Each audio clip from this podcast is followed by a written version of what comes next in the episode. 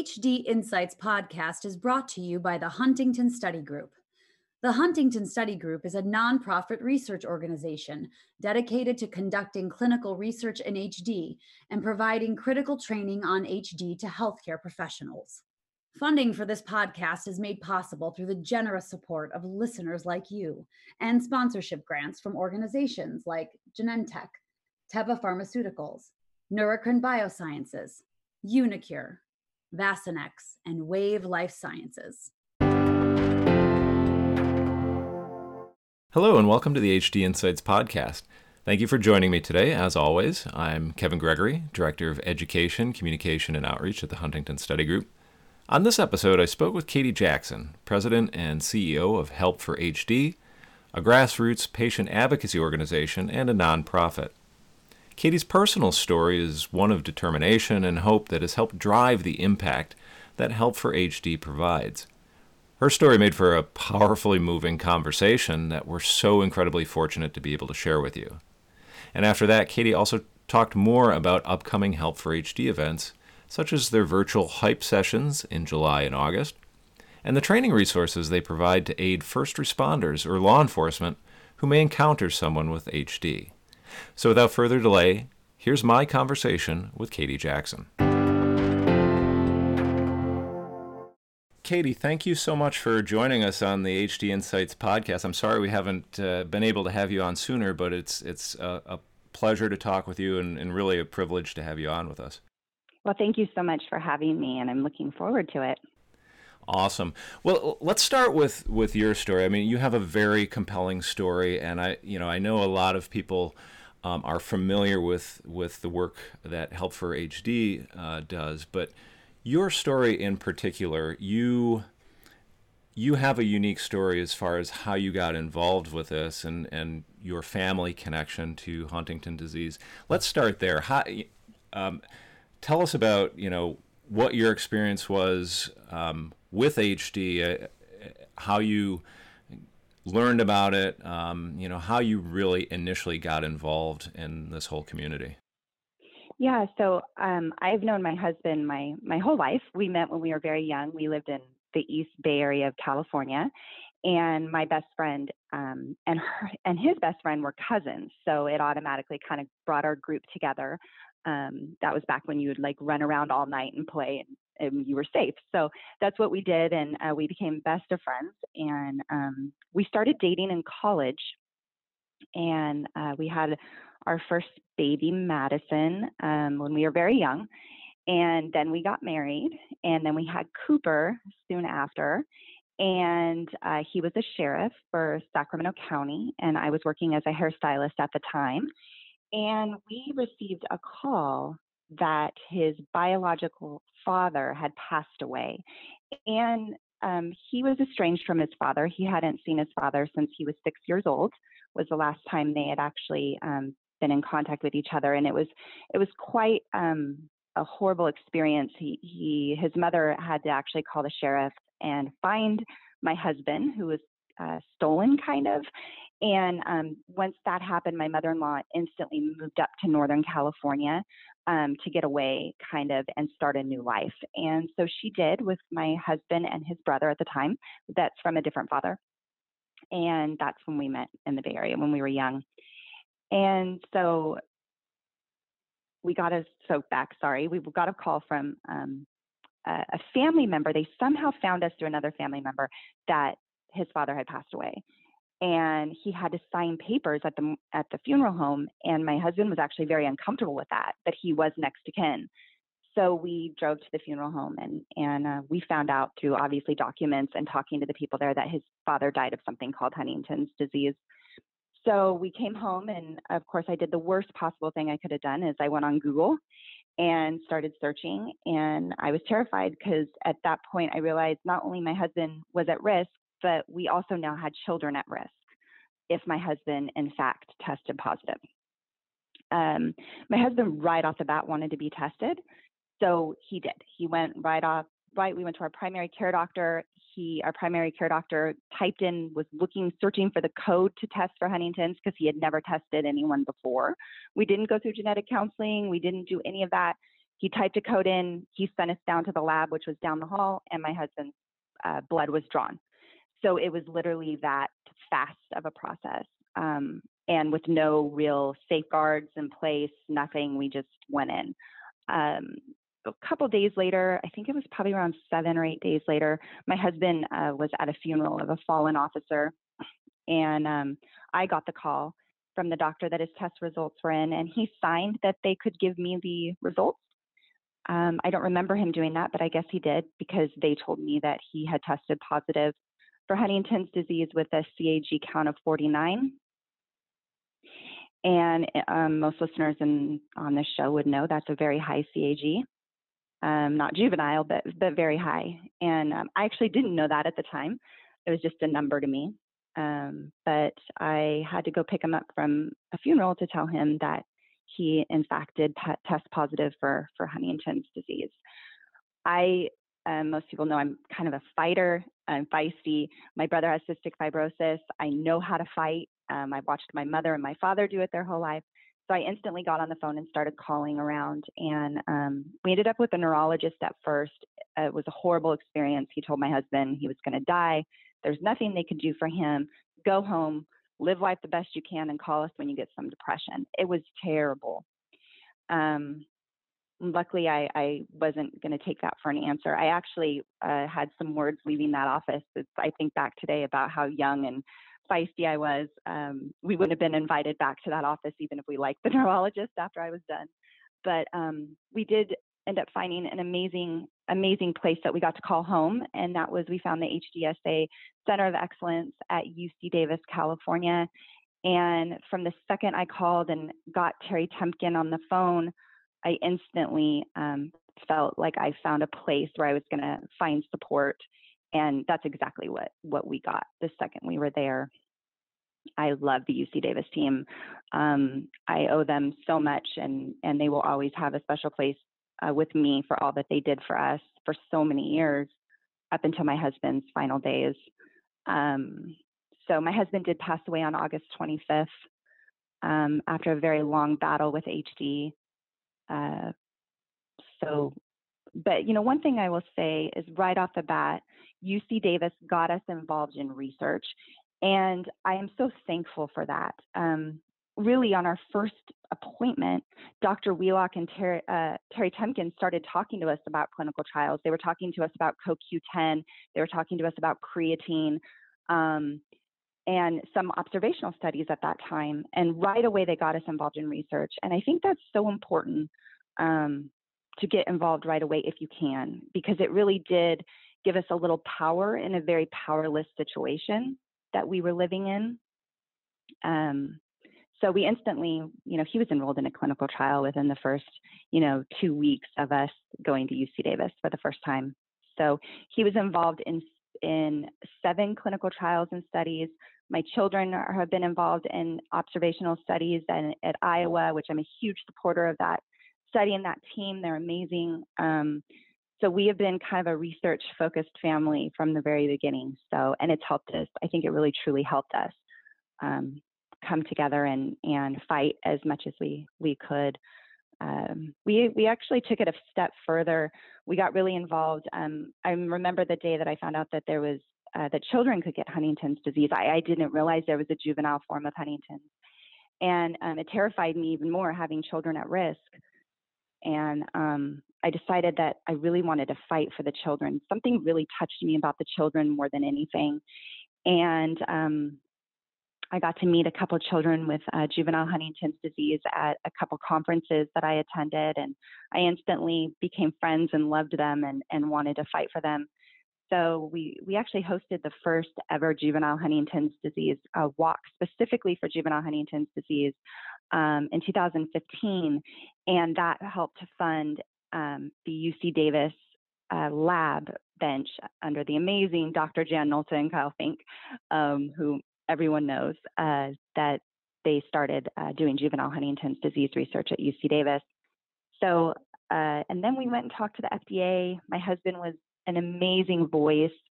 Um, we went and talked to government agencies. We spoke in front of CIRM uh, the day Dr. Jan Nolta got her amazing grant to start PreCell.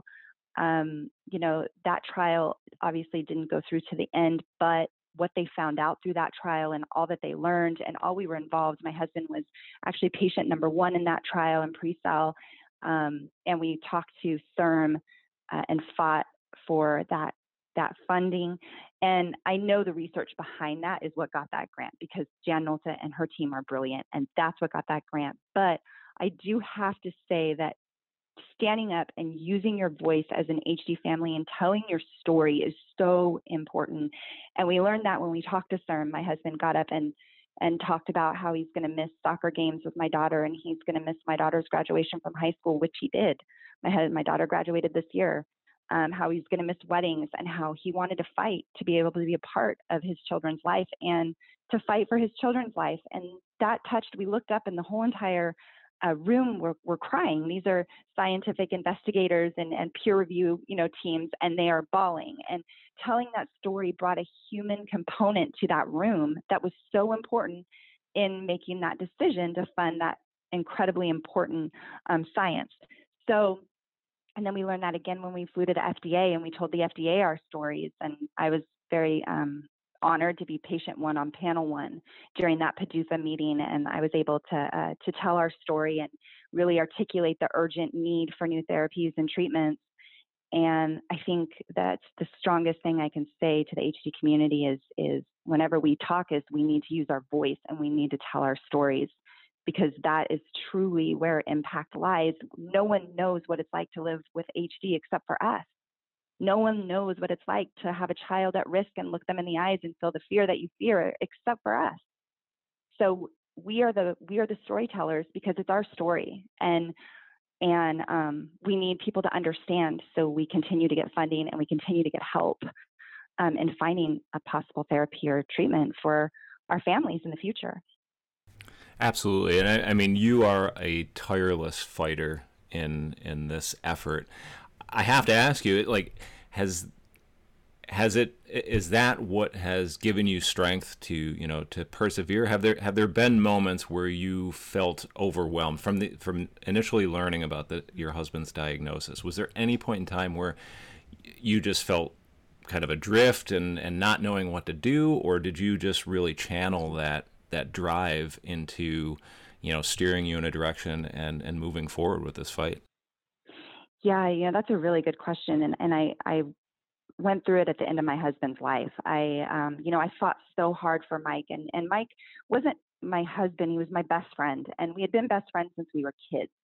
And I mean, he was my husband, but that he but above that, he was my best friend, and we we had fought together for so long. And when he was put on hospice, I remember calling my my. I'm very lucky that I have a tribe behind me. I have tons of HD friends and um, and that I call my HD family that I can call on anytime, day or night. And I remember calling them and and just bawling and crying and saying, I feel so defeated. I lost because this had become my whole identity was to fight for him and to save him. And I I felt like I was defeated. I had lost the battle, and that's the the most amazing thing about our community is we can pull each other back in and say, no, this fight was this fight was meant to be. This is what we've learned. And Terry Tempkin, Katrina Hamill, Sharon Thomason, Vicki Owen. I mean, I could go on and on um, with the names of my friends that that brought me back and said, you know, this is this wasn't about, you know, you're not defeated and you still have a fight ahead of you. And I did take a little bit of a break and I had to take care of Mike. I was there, you know, three days a week, um, caring for him all day. And then my mother in law was there two days a week. Um, he got really sleepy at the end, so two days a week we let him sleep because us being there was pretty overwhelming for him. Um, but so I took a lot of time off just to focus on him at the end of his life. And then when he passed, I took a little bit of a break to to grieve, um, a little little break, and um, and then I looked at my children and and they're at risk, and so the fight continues on. So I you know now i'm fueled by them and um and i can't i can't watch them go through what their father had to go through. So i will fight with my last breath to make sure that that doesn't happen. And um and so now i'm refueled again um with now just a different focus. Yeah talk talk about that. I mean i know you know any parent would happily you know give their own life for their their child. So what has it been like for them? How how have they grown up? I know you mentioned your daughter um, just graduated. What has it been like for her and, and the conversations you've had and and how they've you said they've been involved with observational studies now? What what has been the impact on on their lives growing up? Mm-hmm. well you know it's i, I think um, we we have the the typical hd story right? Um, we, i talk to friends all around and, and we've all kind of go through this same same process that my kids um, obviously are very scared of huntington's disease. They know they're at risk um, and they saw that what their father went through. Um, they were involved in everything, and I and I was very. I think one thing that is the most important is never to lie to your kids. And I was given that advice very early on um, in our HD journey by some HD friends of mine, uh, friends, uh, caregiver friends of mine, that don't lie to your children because at the very end they're going to need to trust you because you're going to be giving them some really hard information and they need to know you're telling them the truth. And I took that advice and I lived by that advice. And that was very helpful. I never have lied to my children about Huntington's disease. They've always known they've been at risk. It was very age appropriate talks that we had. Um, I've had talks with my children about guilt and grief, and I've had talks with my children about hospice and what that means. And um, what you know kind of life is about when you're living in an HD family. And I've talked to my kids about IVF PDG. I've, we've talked about how they can't have children um, without science being involved, and how I will I will support and pay for that. But this is the end of the line. This is our HD journey is done. I will make sure of that. Um, in our family. Uh, but for now, yeah, we've been very open. So I think being very open and talking about it, but it has impacted their lives. Um, I think the worst part was when Mike was still at home and we were dealing with a lot of falls. Um, I had come home from the grocery store one day and he was basically drowning in the pool. I, I had walked out just in time and um, I pulled him out of the pool. He had decided to go swimming, which I don't know why he did, but he decided he wanted to go swimming. Um, and my kids witnessed this. My kids had witnessed cracked tiles on the floor from him falling, um, holes in the wall, toilet brought up from you know from him rocking back and forth on him and then doing the the you know chamber or whatever so they witnessed a lot of really hard things at, in the home before we we placed him and um, my my son went into an IEP. I thought for sure he had juvenile Huntington's disease. He went he went all the way back in school.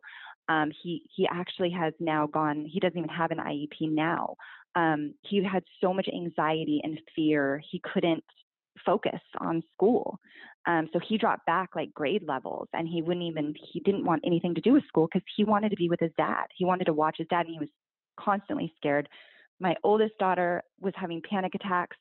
She would, I'd have to put her Apple Watch on her and watch her heartbeat race um, because she was constantly nervous um, about what was going on with her dad. So once um, we placed Mike, things got better as far as the kids were concerned because they weren't constantly living in fear on what would happen to their dad in the home um, in front of them. And Mike actually got a little bit better, believe it or not. Um, the house the house was overwhelming for him. We had three very young kids. They were in theater, they were in soccer, they were in you know school, they were in all these different activities, and he was overwhelmed by all that. And um, and when we were able to uh, when we finally found a place, we placed him in a beautiful facility on a lake, and he had a lake view and a and a um, uh, a balcony going up to look at the water. And we would we would sit there and we would tell stories and we would laugh and we would watch movies together. Like I said, we were there three days a week. Um, and that really helped uh, the kids, I think, not living in that constant fear and just being able to go enjoy their dad for that last couple of years. Obviously, the last couple of months were horrific. Um, and they actually stopped visiting their dad. It was so bad. Um, what my poor husband had to go through at the end of life. His his end of life was not pleasant um, at all. Um, but but yeah, so it's definitely impacted them. But they are resilient as children are, and they are very strong because they are advocates themselves, and they love you know HDO, They love Cat Martin. They love Chandler. They love they they love their HD community. They're very lucky. They have a lot of people watching over them and and calling them and emailing them and actually coming to see them all the time uh, from the HD community. So she, they're very supported and they're very loved and um, and they're fighters. They'll they'll they'll you know they'll continue to fight by my side. But they are definitely um, it's definitely had a huge impact in their life. Well, that, that's awesome to hear about the resilience, and it's a consistent theme that we've heard, you know, even on this series about you know being honest with with your kids, and you know, don't try and mm-hmm. and, hide the truth from them because they do they will need to to lean on you for for advice. The, Katie, the the other thing I want to ask you too is you know advice that you can share. You know, you've you've seen the whole life cycle now. You've experienced it from you know the caregiver's perspective, essentially what advice you know do you give people would you give people or do you give people now that are in a similar similar situation you know a spouse serving as mm-hmm. caregiver or you know in, in, your case probably children also helping as caregivers what are the you know what are the things that they really have to consider or even you know start to plan ahead for mm-hmm. Yeah i think that i think that one is get in get involved. That's always my biggest thing is get involved and, and meet your hd community because they are the strongest most supportive community you will ever meet. You can get on the phone and you don't even have to tell them what's wrong they know. So i think that's the biggest thing is connect with your hd community um, and because they're going to be one of your biggest supports through this whole process um, just because they live it and they know what you're going through.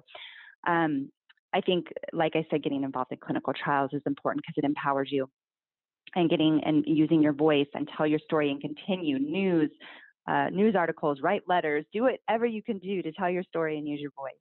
Um, i think as far as your children go to be honest be open and always give them a safe place to talk. Um, i know that like i remember my son asking me is dad going to die? And i had to tell him yes he's going to die very soon. And so let's talk about that so always give them a safe place. And sometimes your kids may not want it. They may not open that conversation. They're waiting for you to say, let's talk about that because they don't want to impact you, right? Um, they're watching over you too.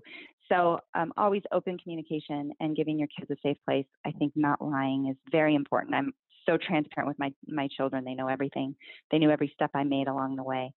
Um, and one thing that I think that I advocate for a lot is that um, everyone in this journey is going to feel guilt about what they have done and decisions they have made.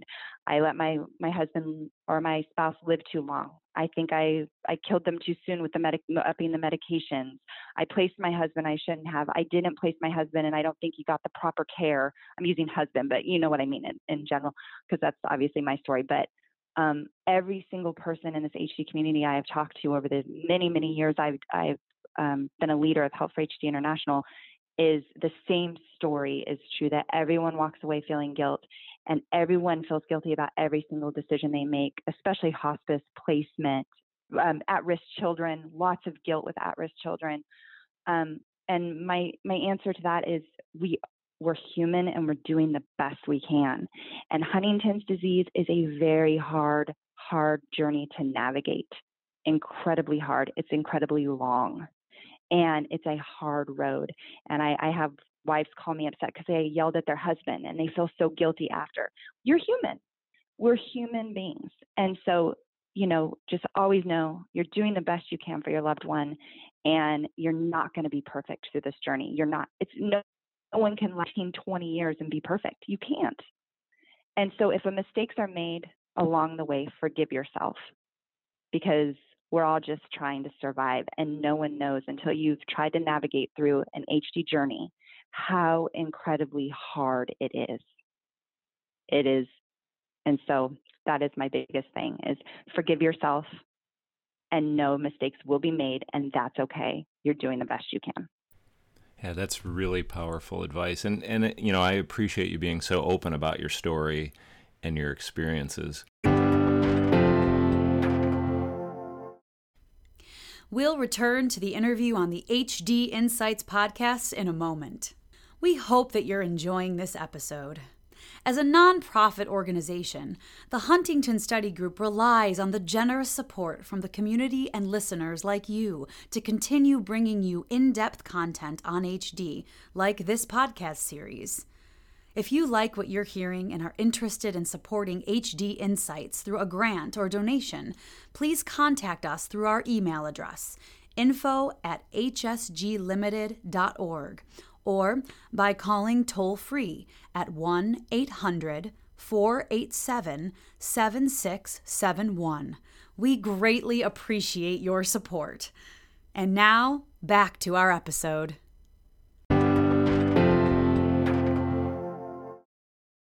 Want to, Katie, I want to switch gears now and, and talk uh, a little bit with you about Help for HD and, and the work you're doing there. So, again, for the people that aren't as uh, aren't familiar with the organization, can you uh, tell us a little bit about the mission and, and, and goals of Help for HD?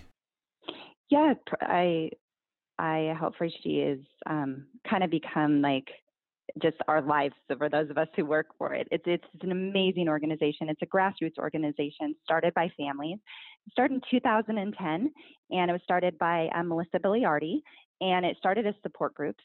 And then she went in and she started this radio show um, to help connect the community and, and bring information to the community for the lack of, there was like a big gap, obviously, in communication, especially for people that weren't near a center of excellence or weren't getting expert care.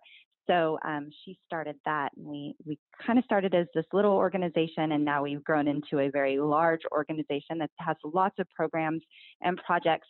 But all of them have been thought up and um, created and and ran by Huntington's disease families, and I think that's kind of special because um, people always are talk about advisory boards, and I say, oh, I, I, said I have this great advisory board. It's, everyone on my board. You know, I, I, I can call and say, you know, what you know, what do you think? Oh, well, my husband when I did this, or my child. We have um, uh, mothers that their children have passive JHD on our board. We have, you know, um, uh, at risk that tested positive, uh, negative, and so we we it's really cool working with families and that, holding tight to that grassroots. Um, kind of that we started on of families coming together and just trying to fill some of the gaps that exist um, out there for Huntington's disease. So it started as with a radio show, um, and we're really excited. Um, Help for HD Live is getting a facelift right now. We're going to have new intros and outros and um, a whole bunch of new kind of topics and and different things that this virtual world we're living in has kind of given us some time to do some facelifts on some of our programs. So that's exciting for us. Um, so yeah, it started with just a radio show, and now we have so many projects and programs. I I can kind of do a quick overview for you. Um, there's a lot of them, so I won't spend too much detail on on them or we'll be here forever. I definitely did want to ask you, and, and I'm I'm wondering if this you know uh, this is a focus because of you know your your husband's um, career and profession, but I, I know Help for HD does mm-hmm. a lot of work with first responders and, and helping mm-hmm. train law enforcement officials um, on Huntington's disease. Uh, can you talk about that a little bit? Yeah, for sure. We actually started that um, project after Jeffrey Bang. The Jeffrey Bang story kind of went viral um, and we the community was upset and they wanted change they wanted awareness they wanted first responders to understand huntington's better so this didn't happen um, again which we obviously know it continues to happen um, but we decided at that point that we needed to come together and do something so we actually fundraised individually uh, to go to the iacp which is the international chief of police meeting. It's an international uh, meeting. There's like there's like 10,000 officers and we had a booth and we paid families literally paid from their own pocket to have this booth and we sat for three days and um, and educated officers about Huntington's disease. I actually didn't attend that first meeting, but the first group of people that attended it, they did an awesome job, and um, it was really it was really cool to have a booth. So we decided at that point, well, let's keep going and let's make let's make this a whole program. So that's when we started um, Huntington's disease law enforcement in a flash education in a flash and it's a flash drive the flash drives have publications brochures um, explaining huntington's disease but it also has videos and i think this is where it is the most where we hope it has the most power is that it's videos of families living with Huntington's disease. So we do have experts speaking on this. Um, you know, Wheelock, Dr. Vicki Wheelock speaks on this uh, video, and so uh, Terry Tempkin speaks on the EMT version. But uh, there's a lot of families uh, at different ages, different races, fe- ma- uh, male, female, to really show that Huntington's disease is not a one size fits all. Um, they can contact um, people that are very young or people who are older. Um, it shows the slurred speech. It shows the impaired gait. It shows uh, the symptoms of Huntington's. It shows chorea um, and what may happen. It even shows the cognitive impairment. We actually ask people with Huntington's disease some questions, and we show how long it takes for them to process and be able to answer back. Um, so we we definitely did. I think the team did a really good job creating this video because it definitely tells a story. Um, and then we decided to take it a step further and focus on EMT and firefighters because they will be on the first the first on the scene, but um, not more law enforcement but more medical. So we talked about choking. We talked about um, it's a we call it a little toolkit for a first responder that comes on an emergency um, with someone living with Huntington's disease. And we have to remember these people are coming in our home. Um, you know, and our loved ones are. It's going to be a, a crisis situation a lot of the time. So it's nice to have these tools and these publications. Um, hopefully, we reach them before that happens, but sometimes it, it's during the crisis. So these are free to the Huntington's community. This flash drive, these publications, you know, these are all this is all sponsored by Teva Pharmaceuticals and Griffin Foundation. This is free to you. So please let us know. And I always say, we always say, teach your law enforcement and your first responders before the crisis happens.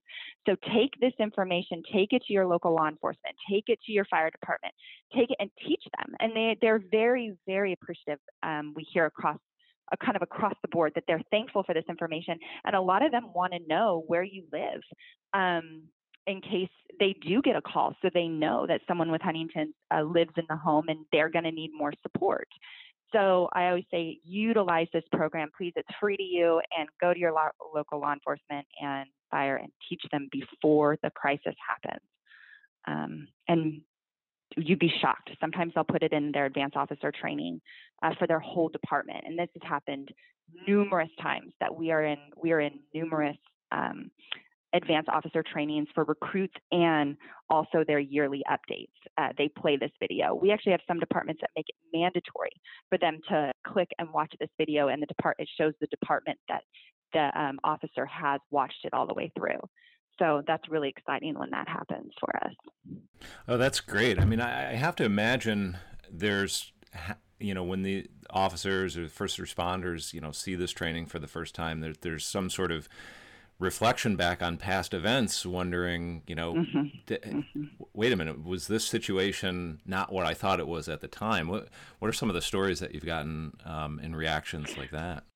Well, I, we get we actually get a lot, and we you know the one thing that we we do get a lot is that um, they knew of someone that lived with Huntington's disease. For instance, there's one department she's homeless, and um, they do know that she had something wrong, but she kept saying Huntington's disease, and they didn't know what it meant. And so we were able to help support um, her through education to them that she does have Huntington's disease, and this is how um, she's going to need different support.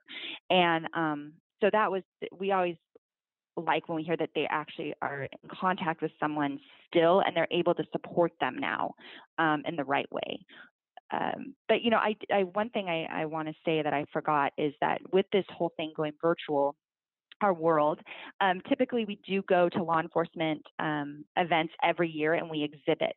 Uh, this year, we were going to the uh, sheriff's national association meeting and we were going to ohio um, and there was a couple other local a lot of local training we were doing those, those have all been canceled so we are the kind that we kind of people that if we have funds we're going to call and see if we could switch them over to something else that will um, help our community so we were actually very excited to say that the funds were um, approved to move elsewhere. Um, so we had to cancel these shows. And what we did is we've offered two new programs. One was um, an awareness sticker, and it and these are all free to the community. And the sticker um, can go; it's a decal for your car, uh, but you can also. A lot of people are putting it on their windows in their homes and stuff. And the sticker reads "Individual with Huntington's disease on board," and it says, "In case of emergency, please be aware that individual may not be able to speak or articulate pain or injury, may not be aware of the situation, may be resistant to any help, may appear intoxicated." Uh, so it just gives some a little blurb about Huntington's disease. It's not a lot, but it's enough for the first responder to know that someone's in the car uh, with Huntington's that will need more support, or someone's in the home. So these stickers went out to families for free. Uh, we sent out hundreds of stickers. So um, and we've given people multiple so they can have them on their cars if they have multiple cars and also their home. Another thing we launched was our medical ID cards this year. Um, once again, they were completely funded and they're free. And these cards on one side say, you know, I have Huntington's disease. I may appear intoxicated due to my symptoms. I may have all of these symptoms, and it talks about movement, impaired gait, delayed response, third speech, trouble following direction, increased agitation or anxiety. And then it gives um, uh, information for the caregiver to be called. And on the back, it does talk about Huntington's disease being a fatal brain uh, disease um, that impairs thought, the movement, behavior. And then um, it has our website if they need more information. Um, which is all, you know, our website is full of information for uh, first responders or uh, first responders in general. So those are two programs we have launched this year that are free to the HD community, um, and we send you what you need. That's fantastic. And then you also, of course, do the um, the weekly radio show. Um, what was what mm-hmm. was that like for you getting getting involved for the first time? That was that that your first experience, uh, you know, hosting that that kind of uh, uh, live event. Well, my first my first actual uh, uh, go at Help for HD Live was I was a guest. So um, I was a guest back in 2012. So uh, and I was actually hosted by Melissa Biliardi. So she really set the tone on on uh, Help for HD Live. So going in and and being the host of Help for HD Live was was kind of easy because we had been working together with Help for HD Live for so long and I had been a guest, so I knew what it was like to be a guest. And um, I had done, but yeah, the first time hosting, I guess yeah, I would say it's probably a little nerve wracking. Um, I still to this day kind of get sometimes if it's a certain type of show, I'll I'll get a little nervous, and then once we start going, we go. Um, but these these are live shows that will be switching over uh, to a lot of pre-records here soon. But live shows are very uh, intimidating because you sometimes don't know what's going to happen. but um, yeah, it's been great though. I mean, we have had some historic shows. I mean, Nancy Wexler, um, you know, we've had some, I mean, we have almost 500 shows available now because we've been going for so long.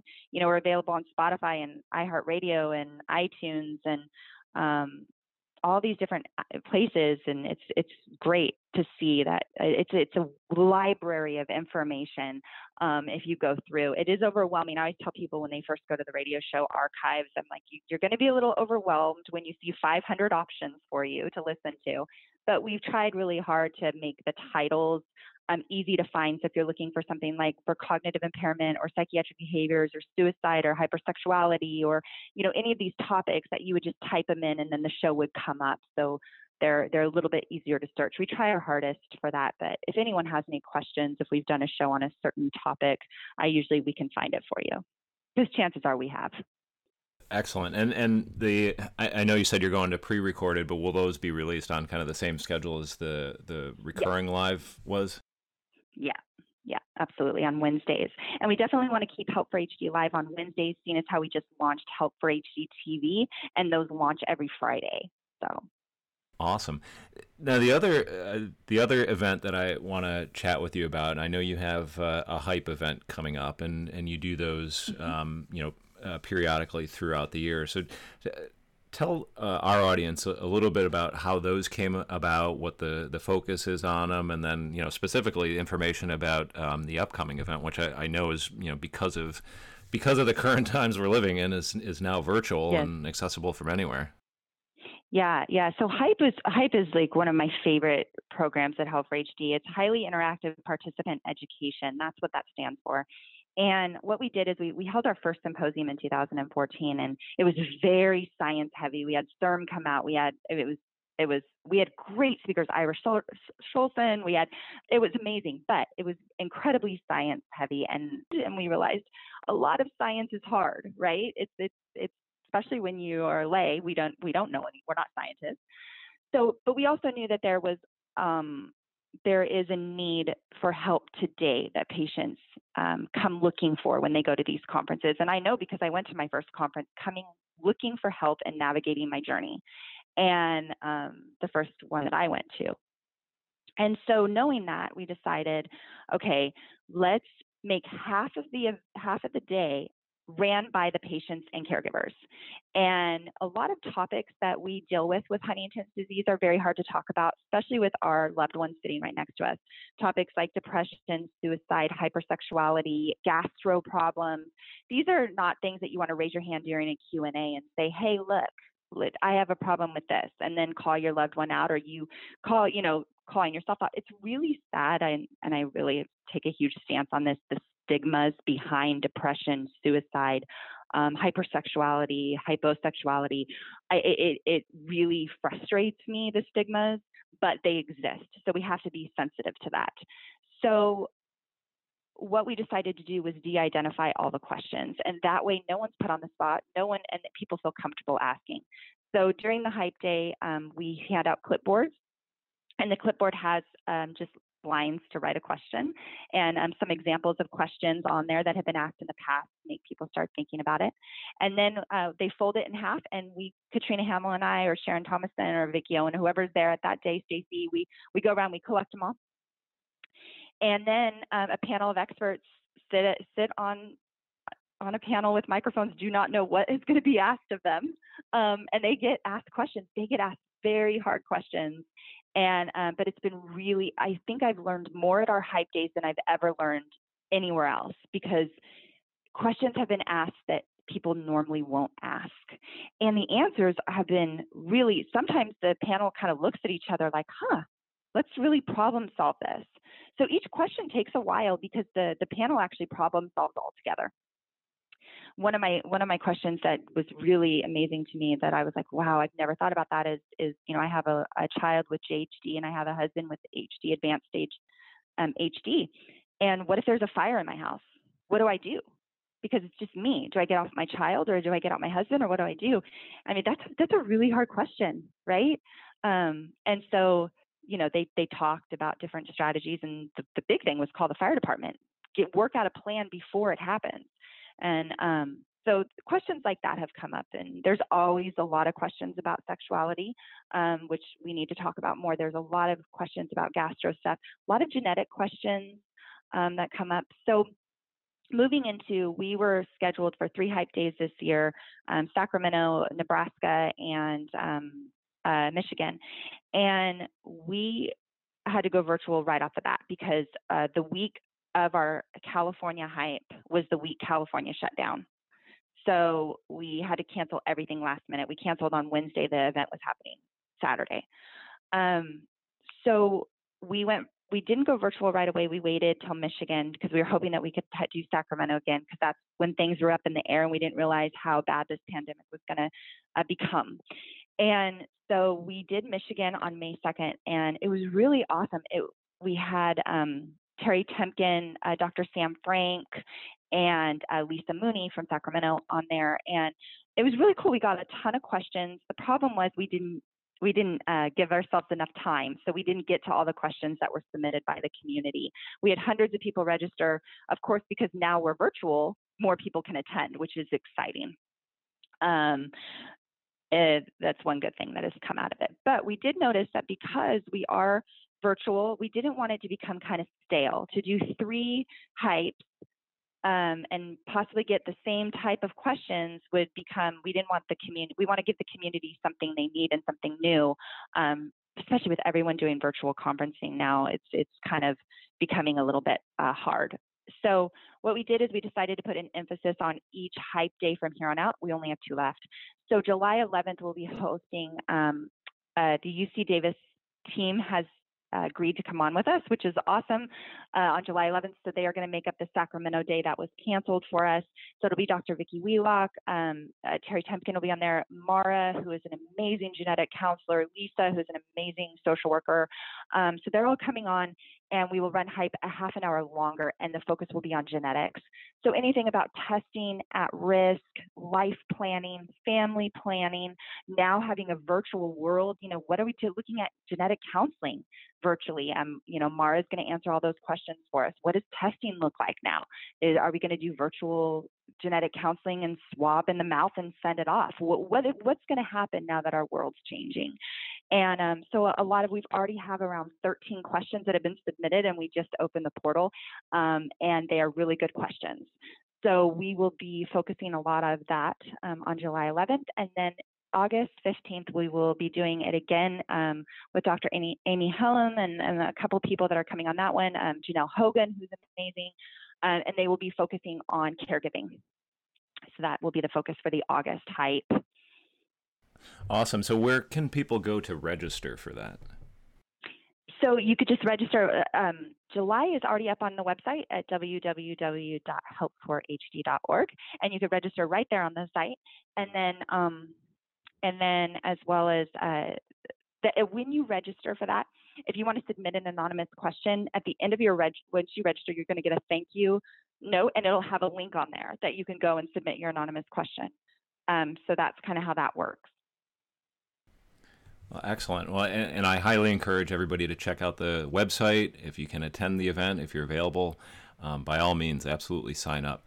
Um, Katie, this has been fantastic. I, have really enjoyed having you on the, the episode today. Thank you for having us. And if anyone needs any support, please let us know. We are always open for any families that have new ideas or anything, you know, we are families ourselves, please contact us. We work together. Anything to support our community. That is our number one goal until a cure is found, until new therapies and treatments are found, is support. So we have our relief fund. You know, we've supported people through COVID. We've supported people through natural disasters.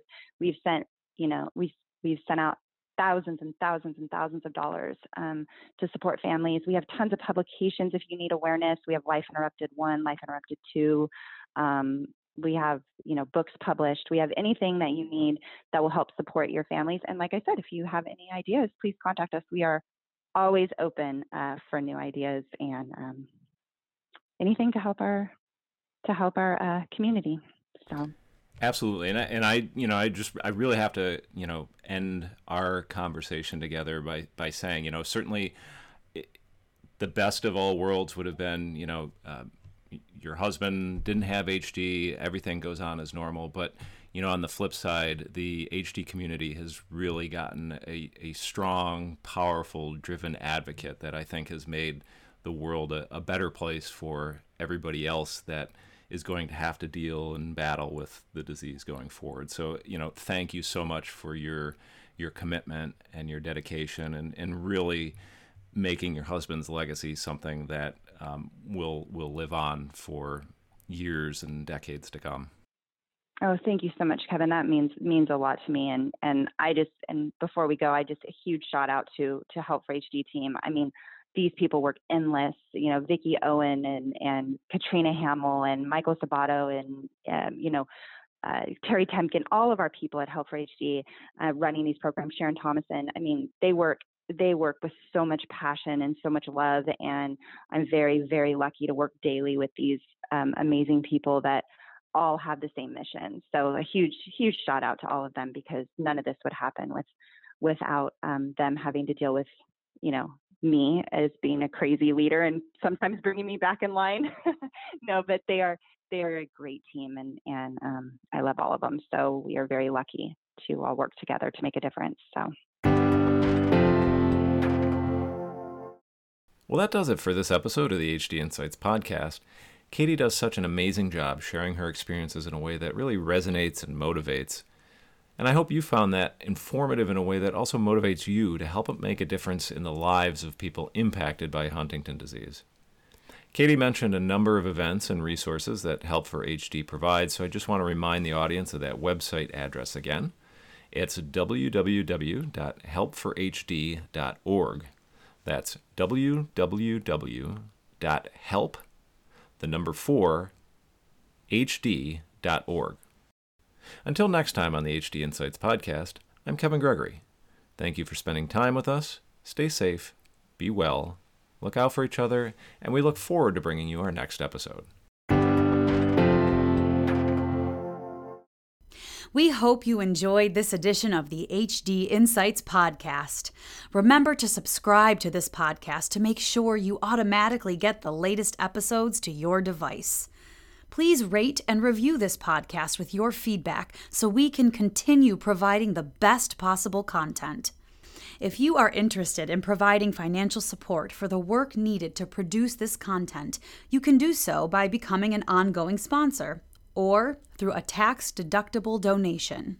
To do so, please email us at info at hsglimited.org.